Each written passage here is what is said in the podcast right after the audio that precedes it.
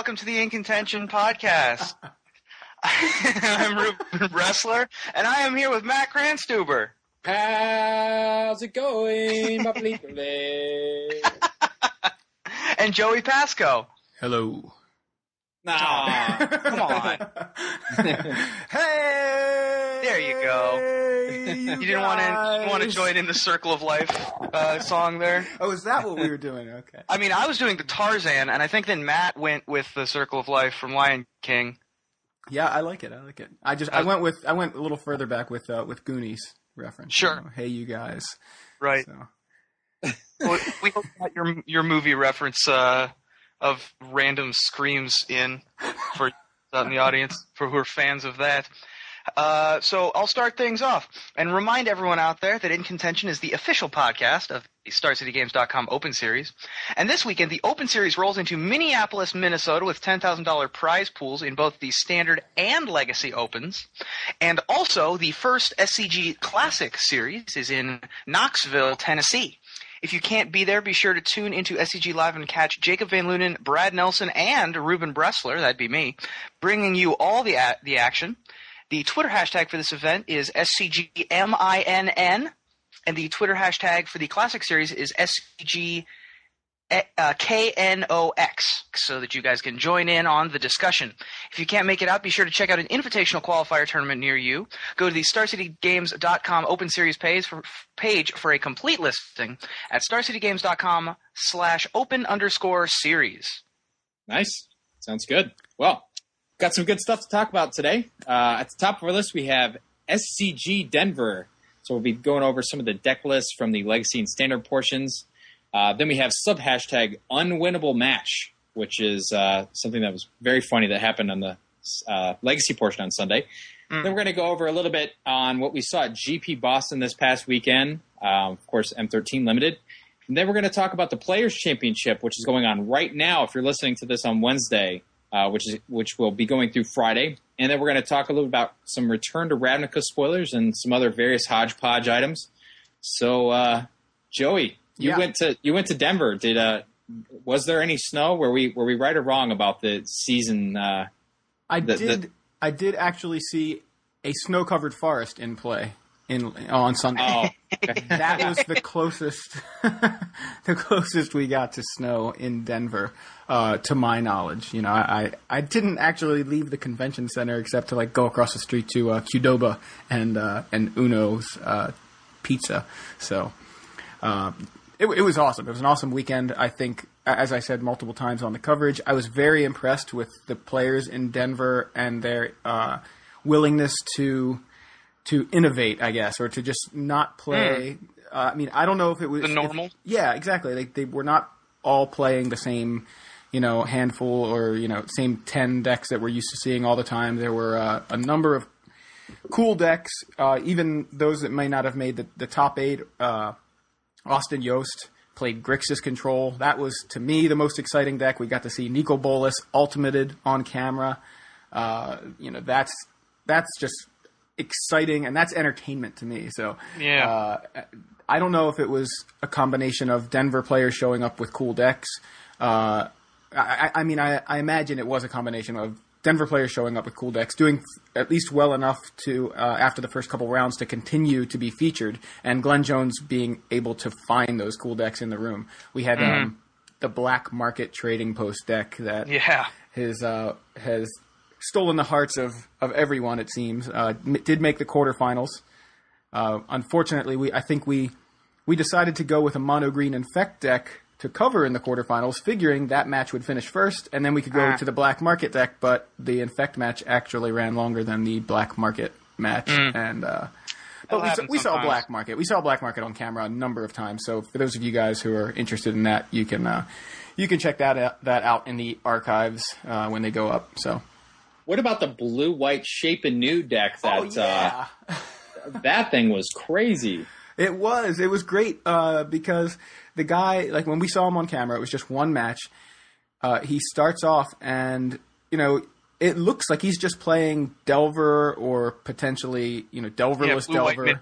Blue-white mid-range, right. Like he looks like he's playing that. And then all of a sudden, you know, because he's got like Blade Splicer.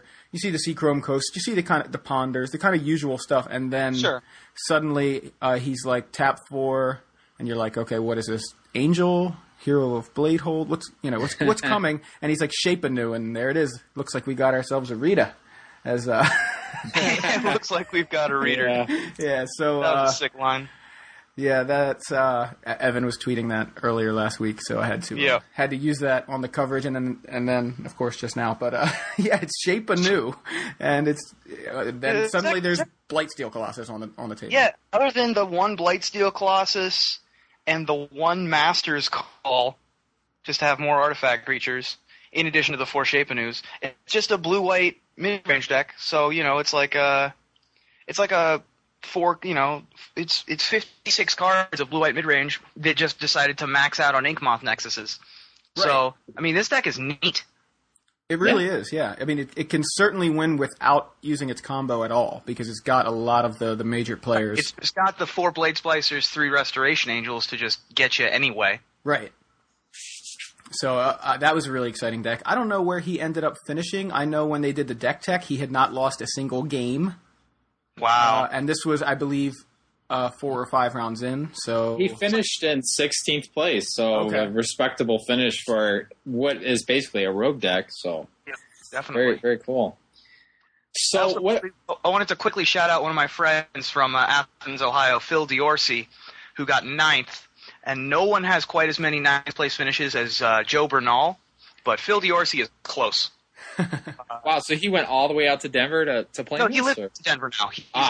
He's a professor at the University of Colorado, and his claim to fame is that he finished 2nd in one PTQ season 5 times.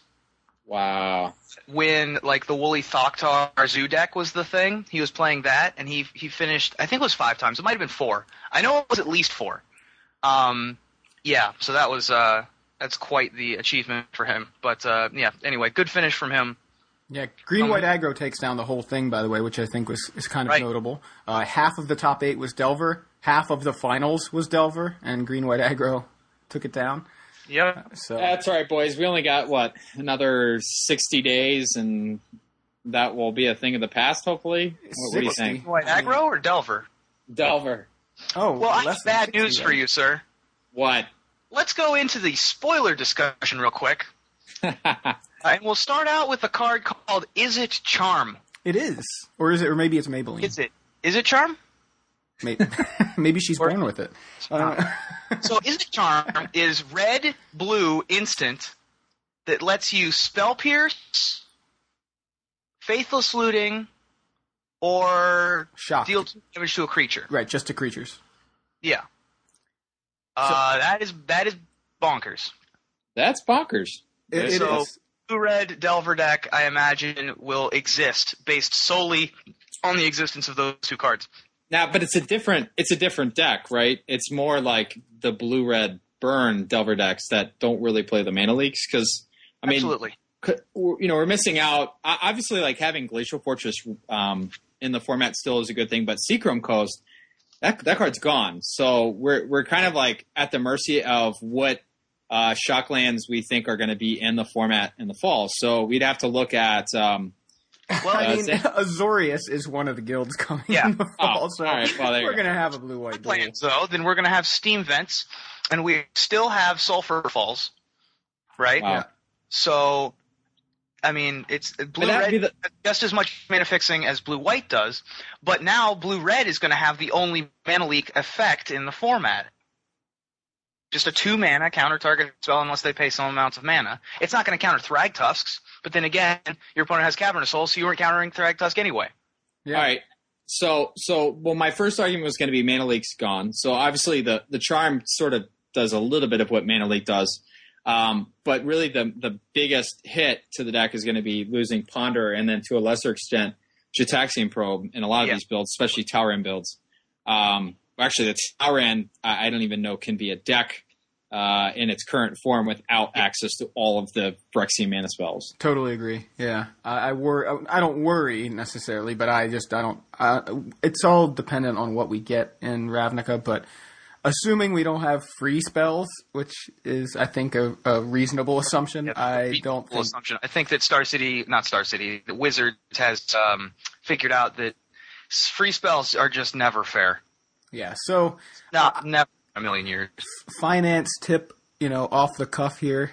Dump your Taurans, I think. I don't think they're going to be... They're also in a pre-con, because all the legendary creatures are in pre-con, so the market's just going to be super flooded with them. Yeah, for sure. I mean, they're not like an incredibly expensive card already, but what I'm saying is I honestly don't think that they're going to keep that. Now, I'm no finance guy, so just take that with... Right. Take that up with Chaz Andres and Ben Blywell. Yeah.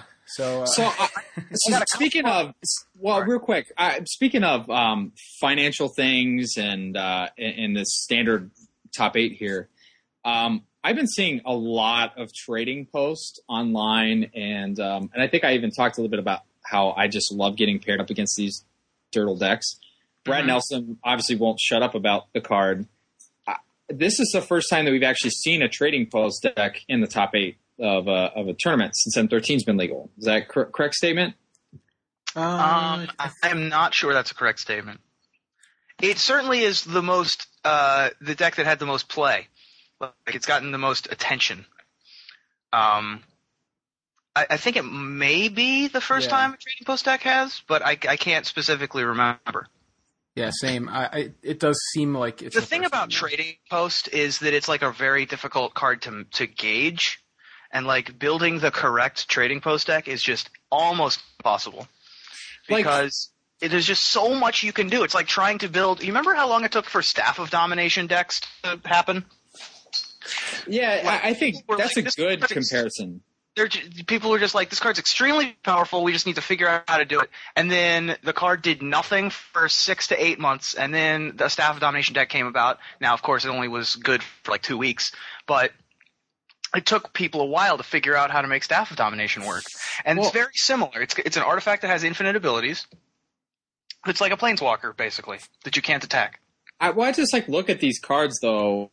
Specifically, let's talk in the context of this mono-black deck that Matthew Pitzer played. I think he got 8th place. I mean... I get the whole Iker Wellspring, Michelson Wellspring, and the interactions with trading posts, but really the big cards in this deck are 2 Karn, 3 Liliana, 2 Barter and Blood, 2 Blackstone Zenith, 4 Mutilate.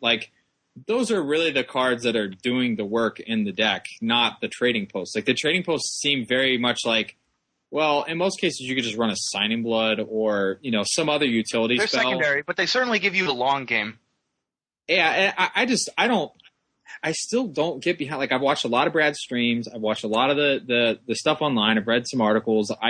I can't lose to that deck online. I don't. Maybe it's the kinds of decks that I play. But I see my Iker Wellsprings hit the board, and I'm like, all right, well, thanks for the the pack. But I don't know. Well, do you guys have a different? Well, I've been playing mostly bigger decks. I've been playing the red, white, blue mid range deck. I think is still very good with Blades. You're playing you're playing decks that attack on a completely different angle than what the trading post deck is trying to attack. The trading post deck is good against the Dirtly Naya mid range, and it's okay against Delver. It's not miserable, but it's not certainly not its favorable matchup, and it's extremely good against Ramp. Trading post decks have a very tough time losing to Ramp decks. And so because a lot of those decks – those 3 decks are 3 of the 4 most popular decks, not counting zombies, then it's got a good position online. Plus it's also just fun, so everyone online is playing it. Yeah. Well, that was going to be my financial tip is that when I was at Gen Con, I saw a lot of dealers trying to buy trading posts at what the going market rate was, which was $1 to $2 on the buy side. And pretty much every person was universally saying no. I could see that card going up to $5 to $8, even $4 or $5 on the dealer buy side. So if you find trading posts on the cheap, I think it's a good one to pick up, even though we're going to be rotating out some of these artifacts. I think you'll still be able to find a way to use it. We have a whole block of stuff to see, what kinds of things we get. If we get a good artifact creature or some card that interacts positively with it, it'll only go up from there. But I guess losing Solemn and Wurmcoil is pretty bad, though. Yeah. Most of the Wurmcoil and the Wellsprings are going to be real awkward. Also, Tumble Magnet makes that deck tick. Yeah, interesting. I did also just want to mention this at least. We saw, for whatever reason, I don't know how this happened, that all the world's the population of Mimic Vats in the world all apparently ended up in Denver because several players playing Mimic Vat, including Matthew Pitzer's Trading Post deck, main decking one Mimic Vat. We had dueling Mimic Vats on camera. Now that's kind of crazy, but we had it multiple times. Like did you players. Just like print out like a Moto trigger picture and be like, okay guys, here's your triggered abilities. Oh my gosh, it was actually put them on the awful. Stack. It was like dueling awful. Sphinxes, right? The Consecrated Sphinx triggers, you know. At least with Sphinxes, it's just like, well, I guess we each are drawing any number of cards we want as long as it's an even number, right? At least, at least you figure that out, right? But with the Mimic Vats, Matthew Pitzer, actually, I should point this out. He knew this interaction from playing Moto, he said. Something that neither Adrian or I noticed, I guess, from not playing Mimic Vat on Moto. But with both Vats, if you are the... I believe if you are the non-active player, that's right. You can set it up so that you basically, if a bunch of creatures are dying, you can basically say, okay, I'm going to take all of these. So all your triggers are set up, and now what happens is you get the whatever the first creature was, you get the second creature, you get the third creature, you get whatever the last creature ends up on your Mimic Vat. Then your opponent's triggers now are all targeting objects that are no longer in existence because they were on your Mimic Vat at some point. So your opponent doesn't get any of those. So interesting interaction. Mimic Vat's a fun one. Of course, it's in most cubes, and I have it in my cube. And Sam would always yell at me because I would just randomly pick up like a Japanese copy of a particular card, which like, you know, if it's a Wrath of God, yeah, everybody knows what Wrath does. But like he'd be like, "Why do you have a Japanese Mimic Vat? Or why do you have a Japanese Isochron Scepter? Or you know, oh jeez, yeah." Just so that your opponents don't know what they do. Yeah, so I had to like Japanese Ice Cauldrons, or like even like guys like Dothy Slayer. You're like, is this the one that has protection from white, or does he attack each turn? That would be like if Wizards was like, hey, you know, we're just going to print a textless promo Crypto Command. I mean, oh yeah, right. If they ever did that. Right. For some reason. What a dumb idea. So any other decks in this top eight stand out to you guys as being something that you would want to grind at an upcoming event, or is it pretty I mean, Mono Green Effect is sick. I like the list from the World Magic Cup that what was it, Gerger? Yeah, I think so. Is this the Croatian? Yeah, the Croatian. Yeah. The Croatian nation had two guys go undefeated with. That list is sick. That list has a main deck, what's it called? Viridian Corruptor. I'm not sure if this list does. It doesn't have it main. I think it has one on the board. But I like having the one main deck Viridian Corruptor with the two Green Sun Zeniths. It gives you more play main deck, and I like that a lot. As far as top eight, I agree. Like the Infect deck is neat, but it's not my style. But I really, as I mentioned, loved the Grixis Control deck that Austin Yost played, and I talked to him a bit about it. He said it was, you know, so much fun. He went 5-0 in matches where he was able to play Bolas and lost the matches where he wasn't. So I guess if anything's got to – if you're playing against Grixis, if you can stop them from playing Bolas, you're in good shape. But that's the deck that I think I do actually want to play with in Standard. I'm not sure about the Desperate Ravings. I don't have the cojones to go with Desperate Ravings over Think Twice. But I might try it just to see. Sure. I think I like this green-white aggro list a lot. The one that took first place. Yeah, Michael Lee. I don't think this is getting enough good feedback here. I mean, it's got 4 Rancor, and then a bunch of evasive guys, and then guys like Hero Bladehold, Wolf Your Civil Heart, Thrag Tusk, like, and not to mention, it also has access to up to 4 swords between main deck and sideboard. I just think this list is really, really powerful, and I feel like this would do well. But he crushed Delver in the finals. Now, game one, the Delver deck mulligan to 4, so I guess you can not count that. But even game 2, like, it was the whole game, the Delver deck just was on its back foot and could not get into the game. Yeah. So, something. So, Let's switch gears a little bit, talk quickly about the legacy portion of Denver this past weekend. And I did not get to tune in much for Standard on Saturday because we went to a concert called Distant Worlds. Oh, this sounded so good. I saw you tweeting and posting Facebook. It was amazing. It's Nubo Uematsu was there, and he was playing all of the best Final Fantasy music. And yeah, it was like, who is that for those who don't know? Nubo Uematsu wrote all the Final Fantasy music. Yeah. So wow. Yeah, and like having him there apparently is like a big deal because he doesn't actually go to a lot of the shows. And so he played a song, which again is something that he doesn't typically do unless he's with his group. But the really cool thing was that the very last song they played the theme from Final Fantasy VII called One Wing Angel. And there were like maybe 5,000 to 8,000 people in this auditorium, and everybody sang the part because they didn't have a chorus.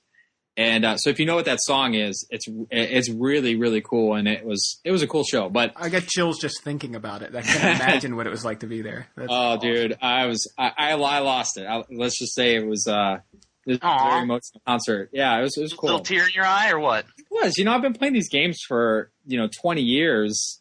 Right. And seeing the songs played out live in an orchestra setting was just really cool. So anyway,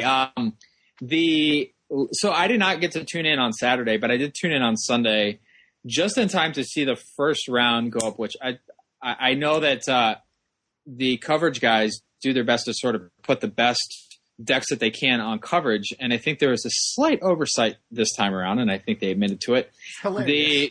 The first round had a burn player, hey, great deck, and then a player playing white. Oh, okay, sure, white deck, no big deal. Let's put them on camera. Well, it turned out that the white deck was a Martyr Proc deck in Legacy. Nice. And oh, man, that's awesome. Let's just say that if I had to put odds on that burn red against deck, yeah. I mean, I don't even think you could probably grind 1,000 games, and I think game ones. He could have had like Sulfur Vortex on the board. He had two Vortexes, like as his only out. But right. even if the Martyr deck's just like, okay, turn two Martyr, and then you play Sulfuric Vortex and I sack it in response and gain 18 life, like that's probably enough for me to stabilize and beat you. Yeah, it was actually just the worst, but it was hilarious at the same time. As it was really. I don't think this was round 3 of Legacy, which is the first round we feature on camera. And so Glenn, I don't know which player he was choosing to feature. I don't know if he was like, oh, look, a Martyr Proc deck. Let's put that on. Or he was right. Like, hey, look, Austin Yost, who, we featured him yesterday on camera. He's won past Open Series. Let's put him on camera. It was one or the other. It was certainly not both. If he realized, because I think he knew Austin was playing Burn. Austin at least told us that he was going to be playing Burn, Adrian and I. So.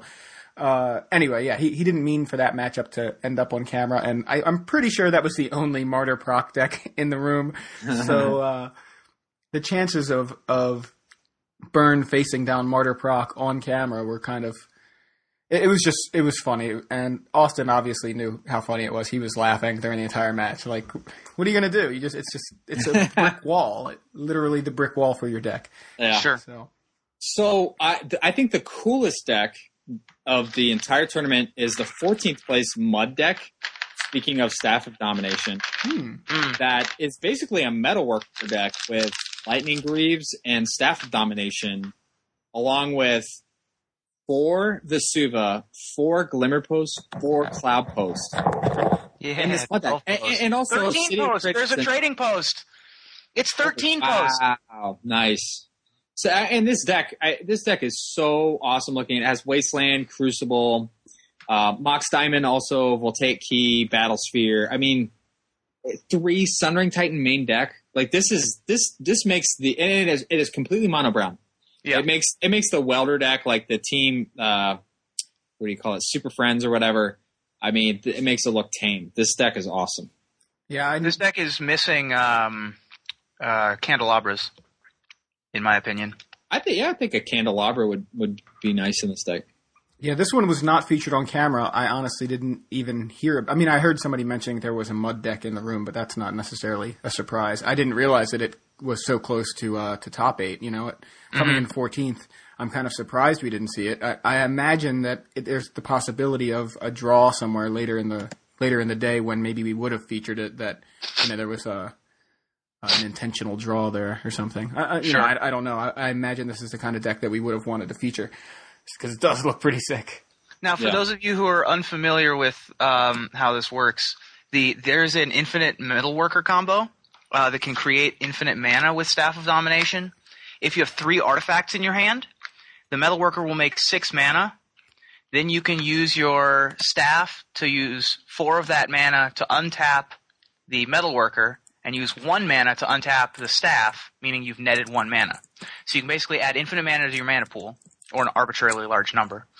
And then you can use that mana to draw your deck with Staff of Domination, then play a Lightning Greaves, and then play your Blightsteel Colossus, Kozilek, whatever, what have you, Sundering Titan, and kill your opponent. So, you know, it's sort of been around for a little while, this idea. It's just that nobody's really gone whole hog on this post plan.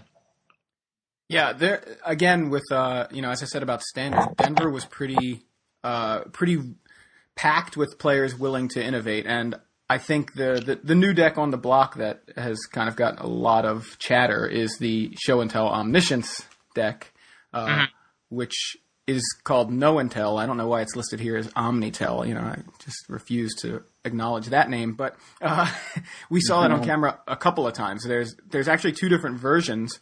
There's the version that plays like Petals of Insight, and kind of storms out through Omniscience. And then there's the version which I think it feels like a more consistent, maybe more stable version, and it plays Academy Rector, and that is the version that top 8 is. Michael Savine actually made top 8 in Denver, and he plays the Academy Rector version. Academy Rector, another card lending itself to the name No and Tell, just, you know, pointing that out. And the way Academy Rector works, for those of you who don't know, is it's a 1/2 for 4. When it dies, you may exile it, and if you do, you can search your library for an enchantment and put it into play. So there is a small window to interact with it. If it dies, you can, for instance, surgically extract it, and that will keep it from finding an enchantment. And that seemed like that was the way that Joe Lawsett was able to take that match and make it to the finals, where he faced Goblin Charbelcher. So Goblin Charbelcher, Branson Mitchell takes it all the way to the finals. We saw him on camera. We saw him play 6 games on camera. The first 4 he won within minutes. Like, I think the first match was literally 3 minutes of Magic being played. And the second match was pretty quick too. I think but against Joe Lawsett, Joe was able to set it up with cards like Meddling Mage on Show and Tell, and surgical extraction on Academy Rector. He was able to set it up with his blue-white Miracle deck to actually take down the tournament. And obviously, the blue-white Miracle deck, this is the deck I've been playing. This is the deck that Reed Duke, or similar to the deck Reed Duke top-aided with in DC. Reed Duke is a land tax version, where this is not, but mostly it's the same thing. You've got counterbalance top, and then you've got miracles. And then you just play blue-white control. And I love it. I think it's awesome that Joe won. He lost in the finals of SCG Denver last year versus Tom Ma, who was playing Hivemind. And Joe was playing Cephalid Breakfast in that tournament. And so I'm glad he made the finals again, and this time took it down. And the only thing that I don't like is that this deck is going to have a target on its back, and, you know, this is the deck I'm playing, you know, it's like I'm like, I liked them before they were cool kind of thing, you know. Not really. But when everybody knows it's a good deck, it suddenly becomes less of a good deck because you have that target on your back. But I just want to comment on the Omnitel, the No and Tell deck. Thank you, in the top 8. No problem. I will try to stick that adopt name. That. Yeah. This is very reminiscent of a deck that was really, really good back in Vintage, which, like, this looks faster than that deck. Academy Rector being able to come down, like on turn 2, off of Lotus Petal or the show and tell, and then therapying it away, you pretty much win the game on the spot if the rector goes to the bin, because you have like Emrakul, which is going to come down regardless, and hopefully you have that in your hand, and then just the other cards you have like Living Wish, which will in turn go get your fourth Emrakul out of the board. So there's just so many must counter cards, and the fact that therapy itself is disruption, so sacrificing the rector to get the enchantment is also going to stop your opponent from getting the card they need. And I'm actually really glad to see Academy Rector finally getting some time in the sun. You know, the last time I think I saw Academy Rector was the old Rex Surdex. I mean, it really has, or even there was a deck called Carpe Noctem, which was like an old, it used the Nantuko Husk creatures and Pattern of Rebirth and Academy Rector as sort of a poor man's survival engine, and use that to combo your opponent out with like a symbiotic beast. It was very kind of clunky, but and then we saw it, of course, in the Pattern of Rebirth decks as like a one of to go fetch up. But I mean, this seems like a really good application of Rector. I think this deck looks like it's pretty well tuned. I like the sideboard, the way that Living Wish interacts with everything in the board. I do not like that there is no way, as they only has Tropical Island as the one way to cast Living Wish. I think like a Bayou might be kind of nice, but I guess it doesn't really have, like, it has all these lands, like it has Cavern and Bosiju and Phyrexian Tower as Living Wish targets. And I feel like that if you're going to be getting those cards, like, you know, Tower will help you sacrifice a Rector to get your Omniscience. Besiju will help you force through a show and tell. I think if these spells are important enough, I think that it should have the Bayou. But this is the list that if I was going to be playing Legacy deck online or whatever, I would be building this up, I think. But yeah, that's just my 2 cents. This deck's really, really cool. Yeah, I love the looks of the deck. We did, though, you have to be careful, and we did see this happen where the player. The Omniscience player, actually, I think it may have been Michael. There may have been another player in the room playing the Academy Rector version. That's why I'm not totally sure. But either way, he has. Actually, this was in the top 8. Now that I'm thinking about it, yes, it was against Eric Carson, who was playing Blue Red Delver, and he does all this work to get the 2 Omniscience into play, but has nothing to cast. Like, he doesn't have anything that's. I mean, you know, he's getting beat down by a 3/2 flyer, and just doesn't have any spells to do anything with. You know, he has the Omniscience there, and no, he doesn't. He had used a Living Wish already to get a Phyrexian Tower, which I think was how he sacrificed, he had the Academy Rector in play, had to search for a Phyrexian Tower so that he could sacrifice the Rector to get the Omniscience into play, but then had nothing else, you know, so you have to be careful. You can end up in a situation where all your spells are free, but they don't actually interact with your opponent or even go over the top. If you can't find an Emrakul or a Gristlebrand or a Living Wish, then you are kind of sitting there, you know, watching your opponent just kill you. So just something to think about. Even Adrian and I were kind of brainstorming a little bit on the coverage if there was a way to put just a one-of enchantment in there so that if you had a situation where you had the Omniscience in play and didn't have Emrakul, didn't have Gristlebrand, and didn't have Living Wish, that Academy Rector would be another out because it could find like a certain enchantment that could either like Form of the Dragon or something. Yeah, some other win condition, some other. Well, way he had a Pernicious Deed in his sideboard to just slow the game. Yeah, I guess it wasn't. This was game 2, I'm pretty sure. The old version of this deck back in Extended ran Pernicious Deed, and you would run Confiscate. So maybe there's something like, I don't know, there's a better version of Confiscate, or even something like Decree of Silence, or what's the blue the counter 3 spells? Yeah, just something like sack my Rector, get Decree of Silence, you know, have a nice life. That's absurd. I don't know. That could be interesting, but. So yeah, pretty exciting weekend overall. Like Denver was very impressive. So kudos to you guys that showed up with cool decks. Speaking of the future of cool decks, I wanted to talk about the future of the Izzet and the Golgari, seeing as we have some spoilers from the Izzet Golgari dual decks. I'm going to quickly tell you what all the cards are for the two guilds that we have access to, and then we can discuss anything you want to discuss about them. So we have Goblin Electromancer, which is a blue-red 2/2 Goblin Wizard. Instants and sorcery spells you cast cost one less to cast. And that's a common. Spicy. Yeah. That's a common? That's a common. What? Yeah. That's so weird at common. I know. Okay, go ahead. Then we have Izzet Charm, which we discussed already. That is an instant, mind you. Then we have Street Spasm, which is X and a red, instant, uncommon. Street Spasm deals X damage to target creature without flying you don't control.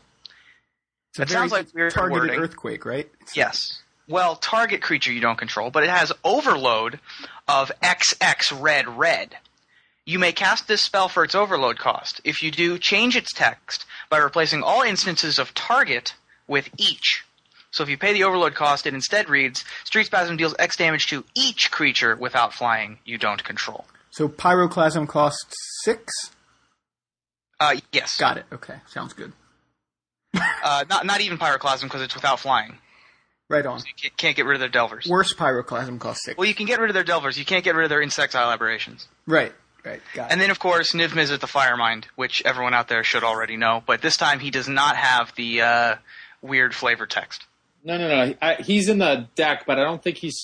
spoiled he's officially for confirmed. The set. Right. He's in Izzet vs. Golgari. Right. Oh, I see. Yes. Right. But does that doesn't confirm him? That does not necessarily mean that it's in Return to Ravnica. Right. So then we have for Golgari, we have Dreg Mangler, colorless black green, 3/3 haste, plant zombie. It's an uncommon. So already you've got Boggart Ramgang. Right? Yeah. Scavenge of 3 colorless black green. So check that guy out. That guy's sick. Scavenge is something I don't think... Did we really talk about... I'm not sure Scavenge? We talked about Scavenge that much. Here's a quick overview of Scavenge. So for Dreg Mangler, it has Scavenge 3 colorless black green, which is pay 3 colorless black green and exile this from your graveyard.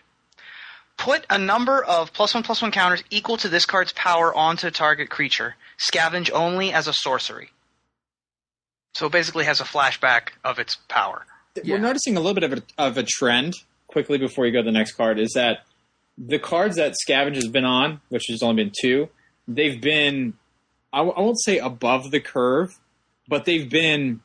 powerful. They've been powerful. Like, not broken or like... In terms of power. Like, they just have big power. Yeah, like 3 mana, 3/3 haste, and a 4 mana 5/5 with no drawback with this ability is... respectable. I think it's a good true. Ability. So now we got a complicated one. Karazda Guildmage is a 2/2 for 1 black mana and 1 green mana. So new guild mana. Right, new Guildmage, but no guild mana, as far as we know. Not hybrid mana, right, exactly. So colorless black green, target creature gets +1/+1, gains intimidate until end of turn, is the first ability. And pay 2 colorless black green and sacrifice a non-token creature. Put X/1/1 green sapperling creature tokens onto the battlefield, where X is the sacrificed creature's toughness. That's completely and totally bonkers. Yeah, that ability is nuts. I want to play this guy with Tree of Redemption. Oh wow! Yeah, that's what I want. I mean, it doesn't matter what you play with. Like, it even works with itself, so you could just block with a 1/1 dork and then just sacrifice. Oh no, you sacrifice non-token. Okay, doesn't matter. You could, like, this guy turns all of your dumb idiots into smaller, army. Dumber idiots. Right, so, like, you have, say, a 5/5 for 4 that might have Scavenge, and you can put 5 tokens into play by sacrificing it, and then Scavenge to make one of those tokens into a 6/6, and you've got 4 1/1s. Does that sound right? Seems reasonable. It seems like the Golgari are just, they just want to beat down. Yep. Well, they're much more sort of using the little people to build up bigger people this time around. Yeah. What do you think about this? Is kind of funny that we see Jared Golgari Lichlord, which we talked about on a previous episode, and also Karazda Guildmage have sacrifice abilities. Obviously, Savra from the original Ravnica has sacrifice abilities, and as the Golgari tribe itself has always done this. Mm-hmm. I recently added, Ruben, remember we had conversations around adding cards like Contamination and Pox. I added all that stuff in addition to, I've been really pushing Smokestack Black as an archetype. In Cube.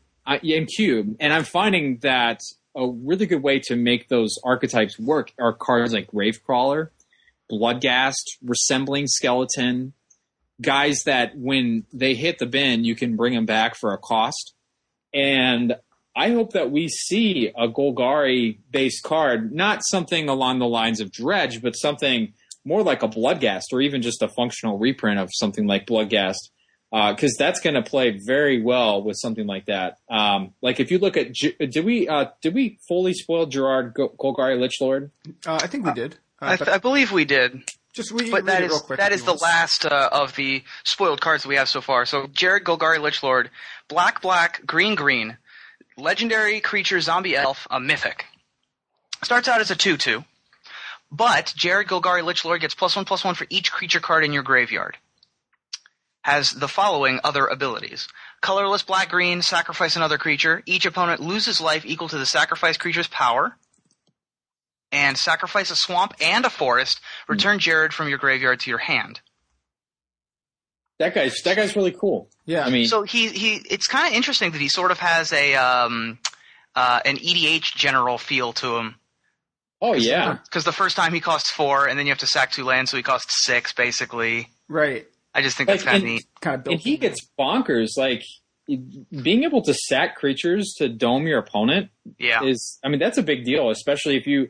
Like, if you're playing dinosaurs, can you imagine if you were in, like, black, green, red dinosaurs in Ravnica and just had this guy out? I mean, if you get to untap with him, you could potentially just attack, sack, kill your opponent.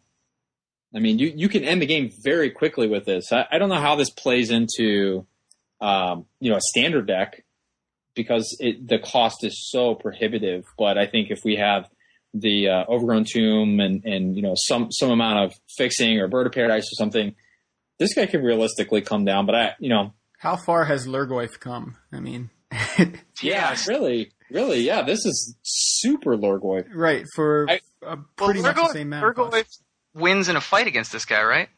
Because Lurgoyf is X+1 X+. Wait, hold on. Yeah, but this guy's. +1/+1. So he's. Oh no! So this guy's bigger. Yeah, right. Never mind. If you Lurgoyf is like an 0/1 that gets +1/+1. This guy's a 2/2 with other abilities. Yeah. My only gripe with this guy, and I don't normally talk about cards, the way I wish they were. I kind of wish the third ability had synergy with one of the first two abilities. It seems very tacked on, like sack a swamp and a forest, get this guy back. I wish it was like sack 2 guys, get this back. I think that would be a little more flavorful, but whatever. But I want to talk a little bit just to kind of get us back to this one of the early cards you talked about, which is Street Spasm. And I feel really bad for this card because, of course, if you're talking about red X spells, I don't think you're going to ever be able to look at them in the same light again without comparing them directly to Bonfire of the Damned. Yeah, sure. And this one, certainly because it has a double X and it has a similar effect to Bonfire of the Damned, I don't see us wanting to play with this anytime soon. I do want to point out that this card is an uncommon. So it's not a rare. It's not a mythic rare. It's certainly no replacement for Bonfire, but this is going to be a really solid pickup in, if you're playing limited, you're going to want this in pretty much all your – it's splashable. And then if you happen to be able to get to double red like that, I think that effect is very good. Even at 6 to 8 mana, being able to do 2 or 3, that's pretty big. And if you're playing like a deck like Dinosaurs, that's not unattainable. So, of course, try not to put your Bonfire lens glasses on when you're looking at this, but I think that's really good. I did want to comment sorry, real quick, Joey. I did want to comment that I think that this feels a little bit like Kicker to me. It does. Yeah. So I know that it's not Kicker, and I know that you could probably compare a lot of cards to Kicker, as some people have said, but I think that the Overload mechanic has a huge potential to be a lot more than just a different kind of Kicker.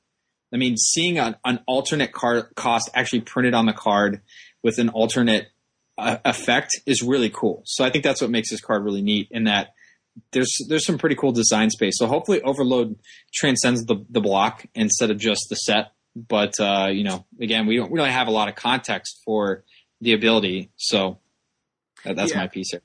Yeah, I think this is clearly, at least given the context of what we assume Limited is like during Return to Ravnica, I think this is pretty sick for Limited, being removal or mass removal if you've got that much mana.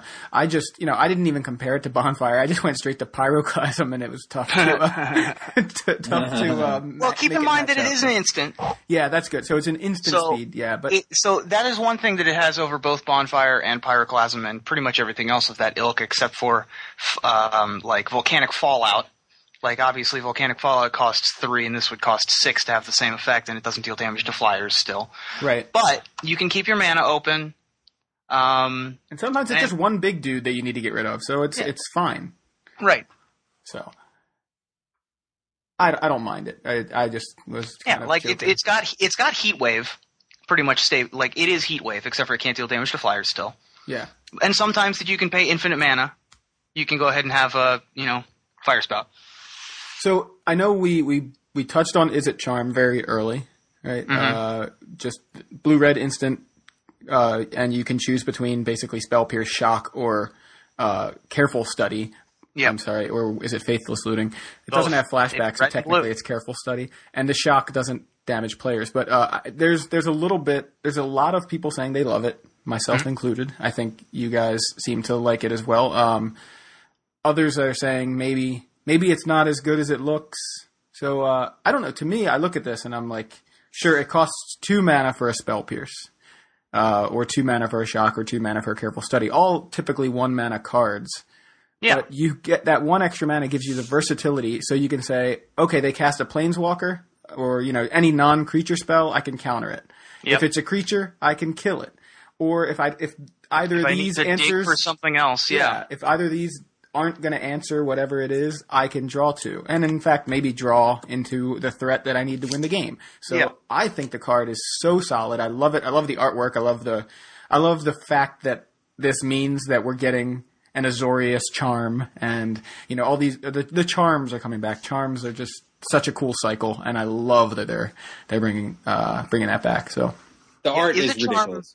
The art is ridiculous. Yeah. It's a Charm, I just feel, is so strong. Like, it gets to be played in the deck that, we had pretty much decided that the red, white, blue tempo deck in Modern was the deck, right? Mm-hmm.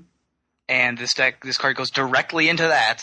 Like, it's just so good in that deck, because that deck wanted to have all those effects anyway. Mm-hmm. Didn't Michael Jacob, he tweeted this morning, like, he was saying, I run a Faithless Looting, a Magma Jet, and a Spell Pierce, all singletons in his red, white, blue deck, and he's just sort of like scratching his head, like, did they really just print this card? Yeah, it fixes all of his problems for that deck. Yeah. And so I just think that card is just incredible. Plus, this also is a incredibly powerful option for the Modern Storm deck. Because you get to fill up your graveyard with stuff for your eventual Past in Flames. You get to take care of troublesome Gadok Teagues and Aether Sworn Canonists. And you get to counter, random Pyrostatic Pillar style things. Like, I don't even know what else there would be. Interesting thought. That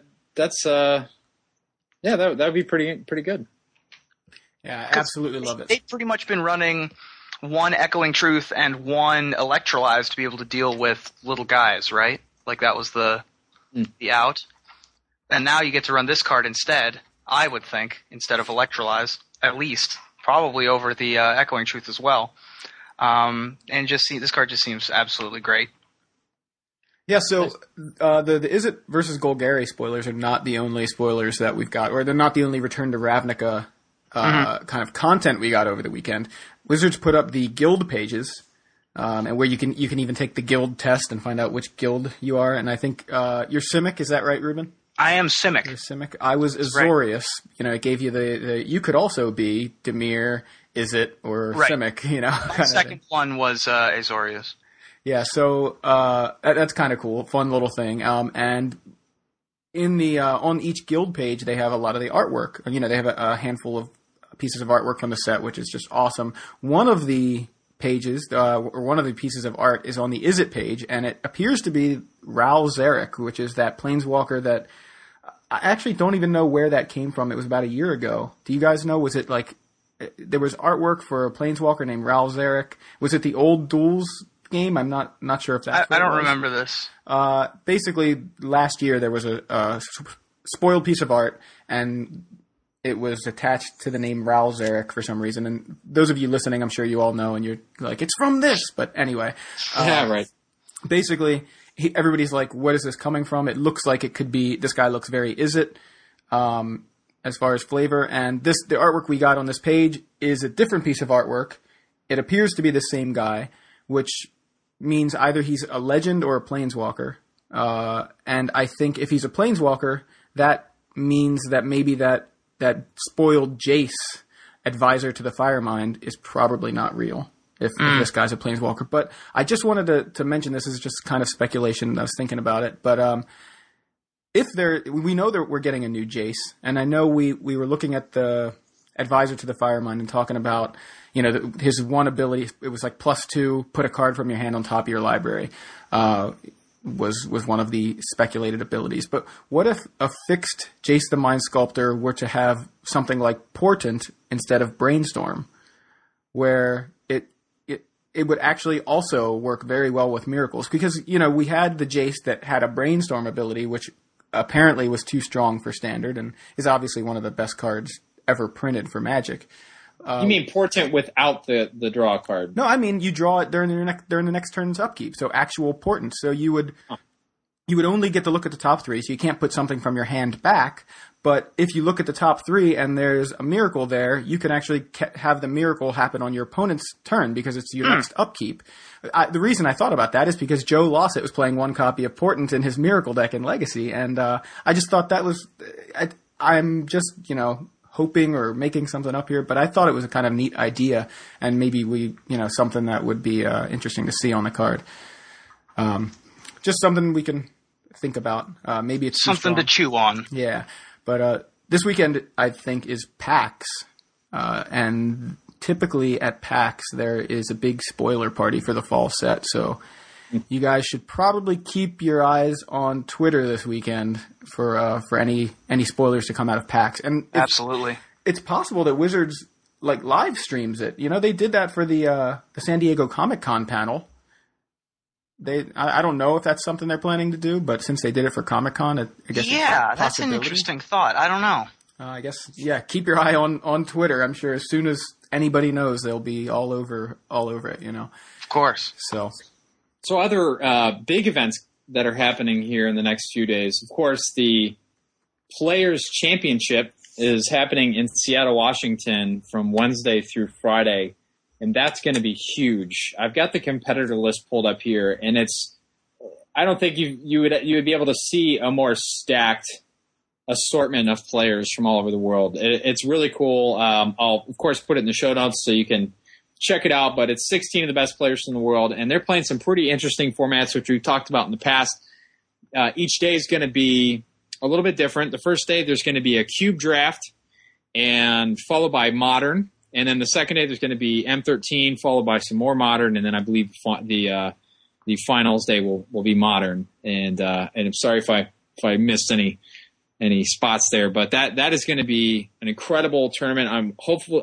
I'm very curious to see how Wizards covers it, because I think part of our discussion last week where we were talking about the World Magic Cup and how we thought that it might not be the best forum to have amateur players come in, and really we wanted to be like more of a spectator event than a time to highlight, you know, amateur players.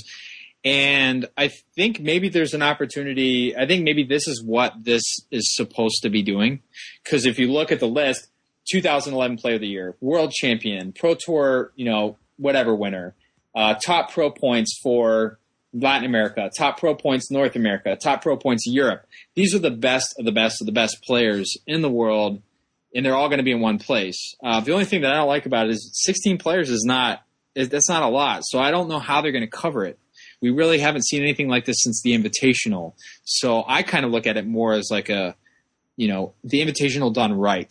The Invitational, you know, I think you still have a possibility. You know, we have people like Player of the Year, Magic Online Champion. I think you still have a possibility to see players like Steve Minetti and Evan Irwin be able to come to something like this and participate. But I think given the caliber of player here, I think they would probably just get obliterated. I mean, these guys are all very well decorated. A couple Hall of Famers here as well. So yeah, absolutely. I think this is really exciting to see these particular, you know, this caliber of players all competing against one another. And it's such a small field. I think the way I look at it is each Pro Tour highlights an individual player, you know, as the winner, right? The winner is, it's this player is really good. He won a Pro Tour, right? And each Pro Tour kind of feeds into the Players Championship, among other things. But so again, this Players Championship now is saying, okay, each of these individual players,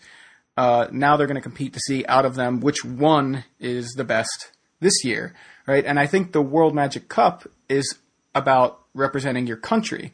And I still feel the same as I did last week. I think you want the best of your country to be competing there, but it's a team thing. And I still think that maybe we should have something like 4 slots, top 3 players from each country go, and then one maybe open slot, like the wild card slot. So I guess what I'm saying is that my opinion hasn't changed despite some of the discussion, either here or on the last episode. I know we were talking the comments on the last episode, there were some people discussing it. So. But this is crazy. I'm really looking forward to watching this. Yeah, I mean, we're going to see hopefully some innovation for modern.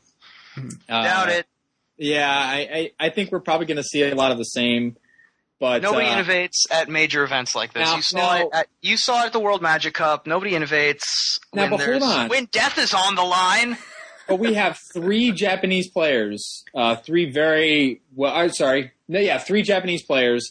Known for making some pretty wild decks. If they go outside of the pod realm, they say, "Well, look, we know that people are metagaming against pod, and the secret's out."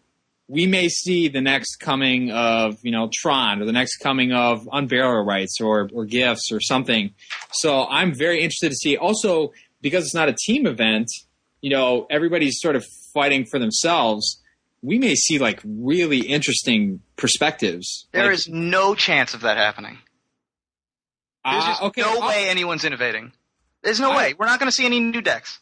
I guarantee that we will see at least one deck that's going to make us go, okay, all right, that's a pretty cool one. This doesn't count like tiny little changes to already existing archetypes. Like, oh man, they put this in blue, white, red tempo. I'm talking like.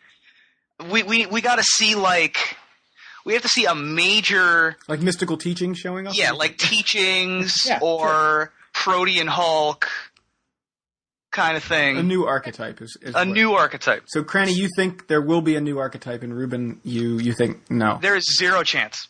All right, nice. I'll take those odds. How many? What do you want? How many bags of Kit Kats are we betting? I'll put two bars on the line. I'll put 2 bars on the line. All right. Digital handshake? Digital handshake.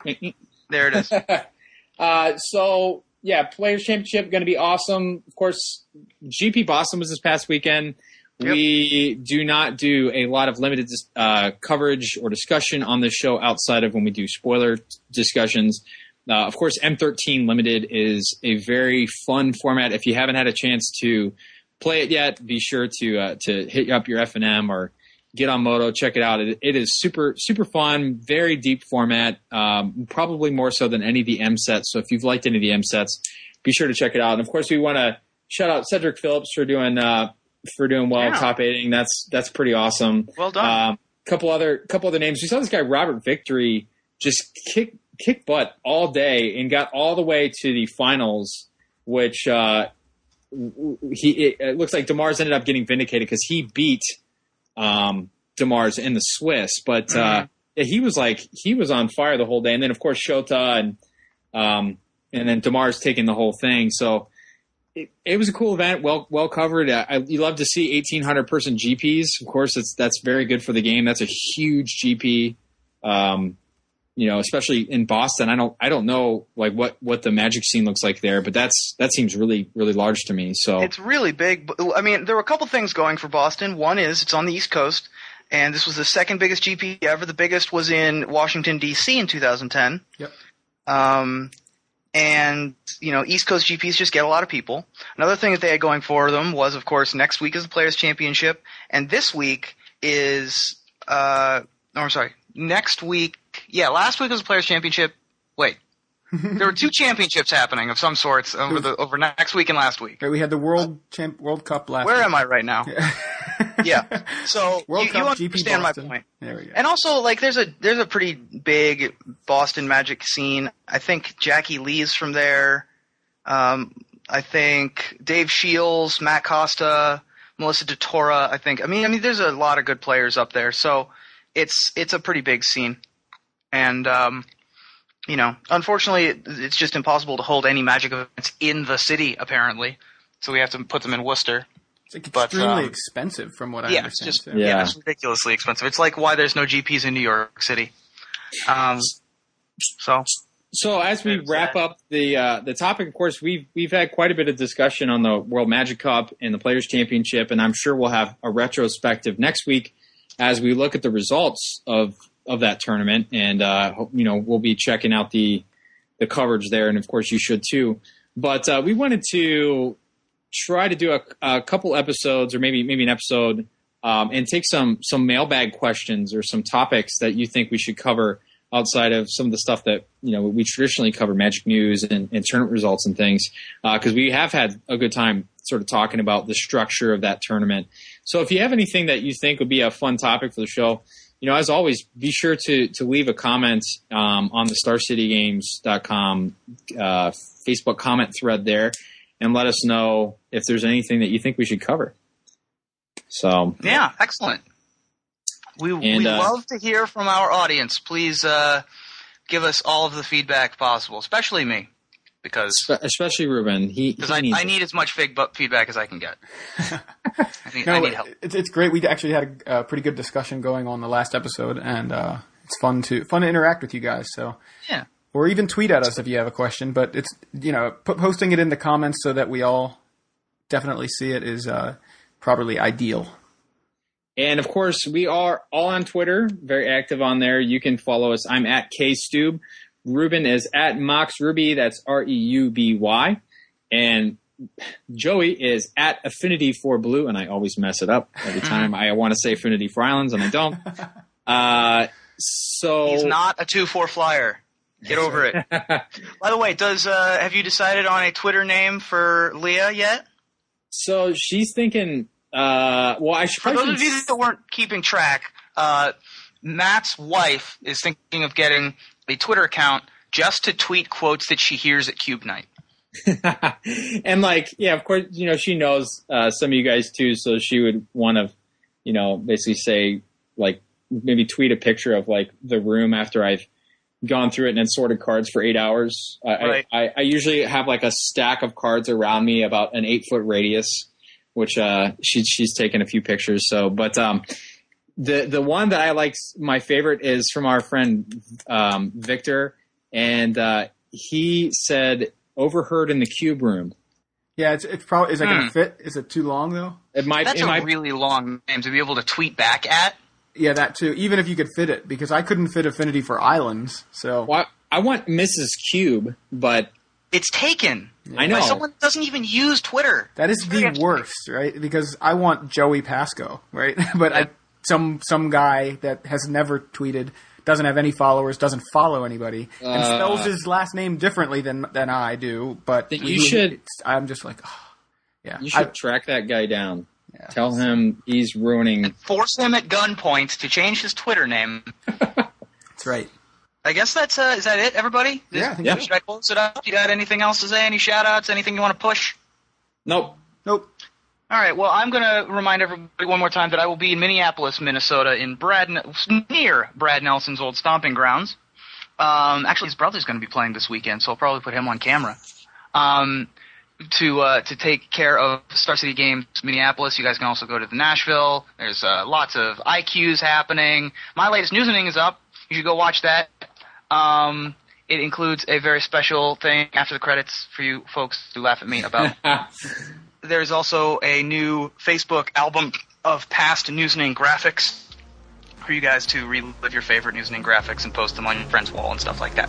So, very, very exciting stuff for me. That's it for this week. In contention.